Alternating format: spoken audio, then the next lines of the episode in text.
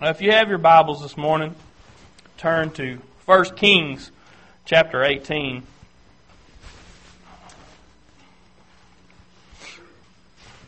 First Kings chapter 18. We're going to start in verse 36.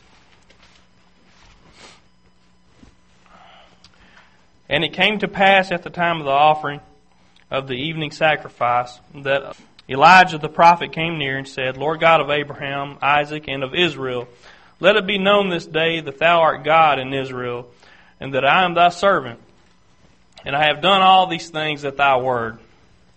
Hear me, O Lord, hear me, that this people may know that thou art the Lord God, and that thou hast turned their heart back again. Then the fire of the Lord fell, and consumed the burnt sacrifice, and the wood, and the stones, and the dust, and licked up the water that was in the trench. You know, I didn't read the what happened before this, but let me talk to you about it a little bit. In case you haven't read it before. I know you you probably heard the story when you were in Sunday school about how Elijah built this altar and uh, all the prophets of Baal were there, and, and it was kind of a, a contest. It was uh, them, their God, against Elijah and our God. And Elijah challenged them. He said, Build you an altar, put you a sacrifice on it, and call down some fire.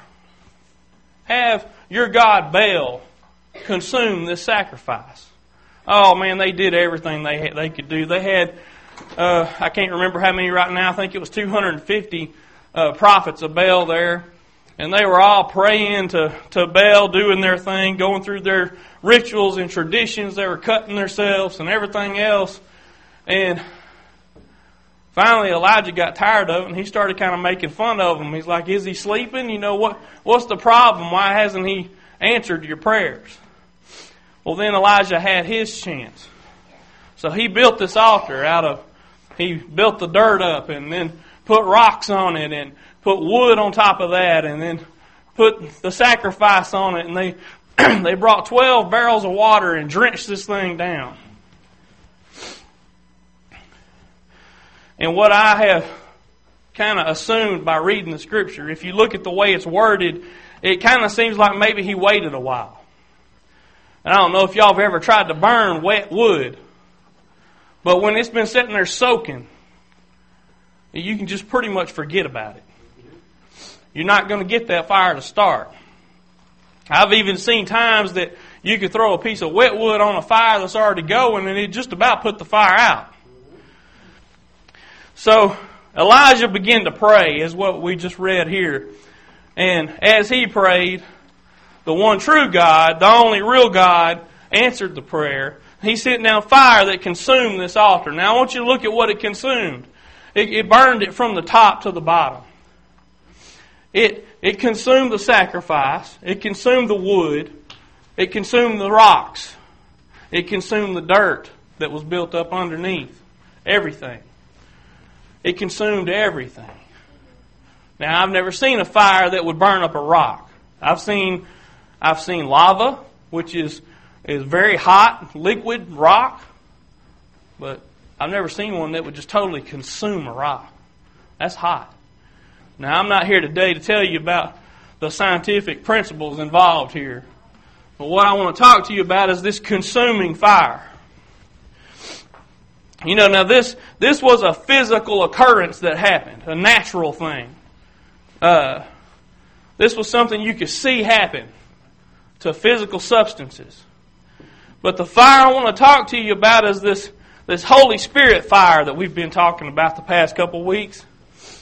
and, you know, as, as a lot of times the things that God allows to happen in nature, things He's created, are kind of illustrations of the way He deals with us in the Spirit. And just as God consumed this altar and this sacrifice with fire, that is the same way the Holy Spirit moves. When, when you're filled with the Holy Spirit, it will consume all of the impurities in your life. It will purify you. Now, you know, I've seen, and I just want to kind of share with you today. I don't know how how much preaching was really going to be done, but I want to share with you. I've seen times that that uh, people, and I've even felt some of this myself when when they are filled with the Spirit. I've seen people fall out in the Spirit. I've seen people uh, do goofy looking things to the world. You know, they speak in tongues. They they do things that every, anybody that doesn't know anything about the Spirit watching would say, "What in the world is wrong with those people?" But I'm not here to tell you today about goofy things. It's not about the outward occurrence of natural things that can be seen with the human eye. It's about what goes on inside. When the Holy Spirit hits you, you will be purified totally. Now, that may not last very long. The minute you get out the door, you may begin to take on some of those things again. And Brother Jerry can tell you that we talked a little bit about this in the in the breakfast yesterday. But from the time the Holy Spirit hits you, you'll be totally pure. Just as everything on this altar was consumed, everything that's within you will be consumed. There won't be anything unholy in you at that point in time. And I can tell you from personal experience, nothing else matters to you at that point. When, when you feel the Holy Spirit come in, you know, you, physically you get tired of holding your hands up. But there comes a point where you say, I don't care if it hurts. I may have to put them down for a minute, but I'm going to raise them back up again because I don't care. None of that matters right now. What matters is this channel that's going on between me and God right now. This, this hookup I have. All that matters right now is keeping that thing alive. Keeping that connection going between me and Him. So that, so that I can just stay in that, in that glorious place for just a little bit longer. You know, sometimes it don't last very long. It may only be a couple minutes.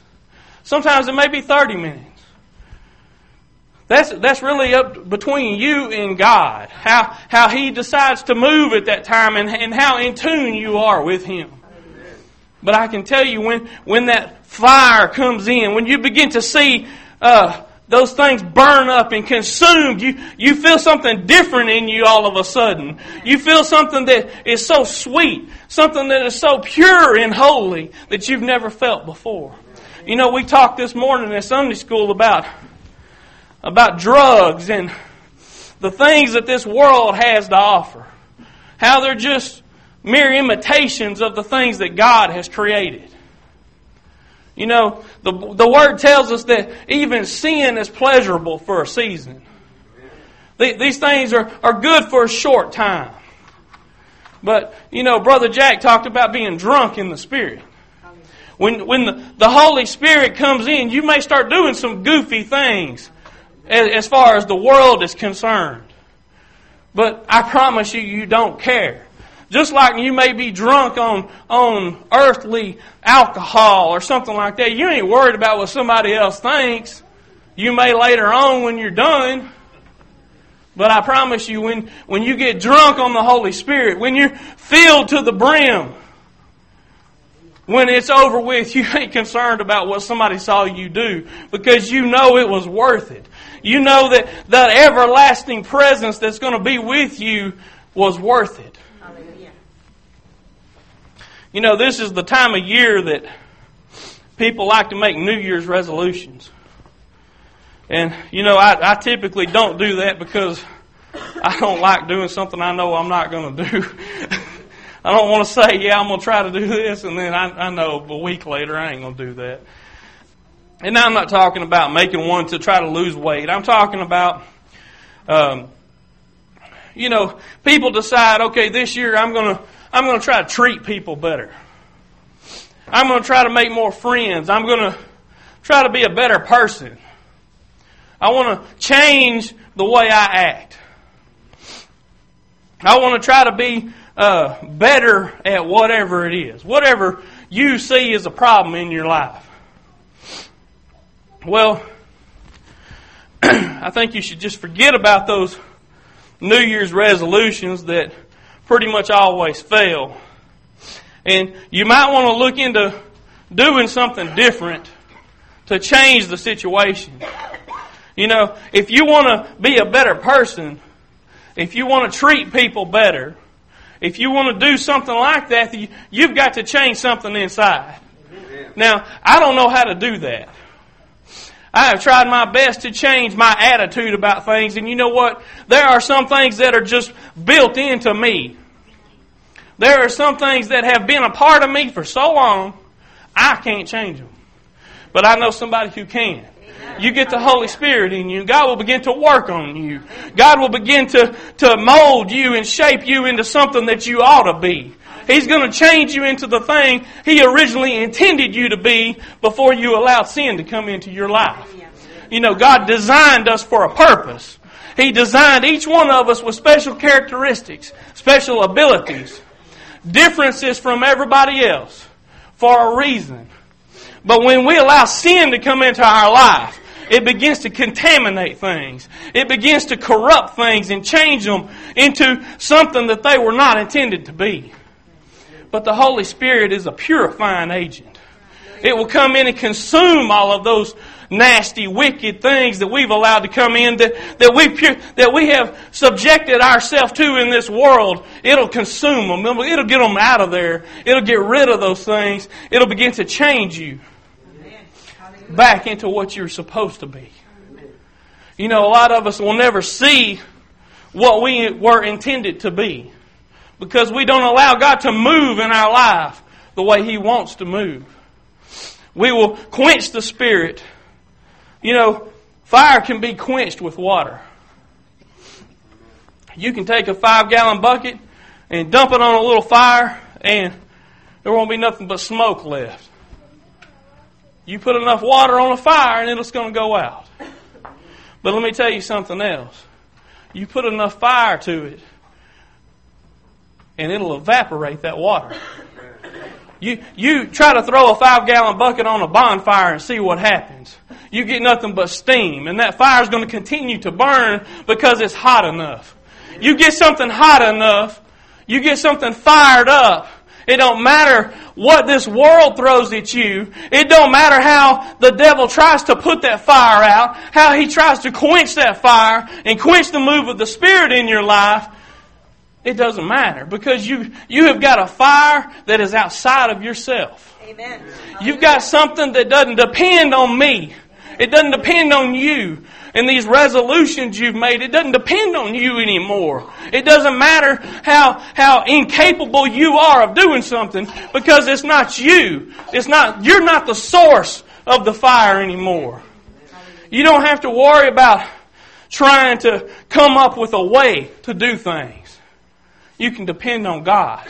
You can allow that spirit to flow free. You can just, you can just try to stay in tune with Him. You don't have to worry about coming up with something in your own power. Because you've got a source of power that's outside of you. It's something greater than you. It's something that you can look toward instead of trying to help along. Amen. You know, I, as I was studying morning, I thought of the scripture that says, if you walk after the Spirit, you won't fulfill the lust of the flesh. Man, that kind of hurts. You start thinking about what the lust of the flesh are, and a lot of that stuff I like. But you know, you begin to walk after the Spirit. Why did he say you won't fulfill them? Because you're not supposed to? No, that's not what he was saying. He said, if you walk after the Spirit, you won't have a desire to fulfill the lust of the flesh. That thing is not a problem anymore because you're looking towards something different besides yourself.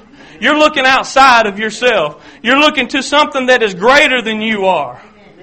Now, I don't know if y'all have ever been on a uh, on the water in a boat, or maybe you've been in a snowstorm, or or something like that, where you can see a light out ahead typically you're going to want to go toward that light because if you're out in darkness, you've got to see something to go to. Amen.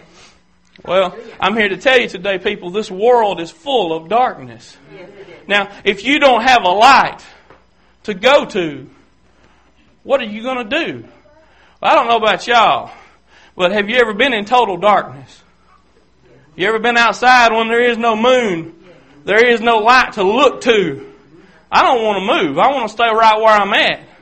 Because when I'm in total darkness, there may be a deep pit right in front of me and I don't know it. There may be something waiting to get me just right around the corner. But when there's some light, when I've got something in me that ain't in anything else, oh, His Word is a lamp unto your feet and a light unto your path. That, that's, that's what I'm talking about this morning. I'm talking about that fire. I'm talking about that light. That's, that's something that this world does not have to offer you. It's something that they try to imitate at every, every turn. Everything you see in this world tries to, tries to rob you of what God has to offer because it tries to be a substitute. You know, I can, I can stand to eat, uh, some of these sugar substitutes for a little bit, but I'm sorry. They do not compare to sugar. Okay? Most of them, when you put them in your mouth, they taste okay at first, but then they got this weird aftertaste. And that's exactly what the, the things of this world are. They may look good up front, but they've got a nasty aftertaste. When you get done with them, they're going to hurt you. They're going to do something to you that's going to be some sort of ill effect. But when you start partaking of the things of God, you don't have to worry about what's going to happen to me afterwards because it don't matter. Everything that comes from Him is pure and holy and good. The Word tells us that every good and perfect thing comes from the Father up above. And that's what I'm trying to tell you this morning. Forget about that stuff of the world. If you've got something in your life that has put you in bondage to it, Turn it over to God. Ask, ask Him to send you that source of power that He provided us on the day of Pentecost. That Holy Spirit fire that'll come in and consume all those works of the flesh. They'll consume it. Y'all stand with me this morning.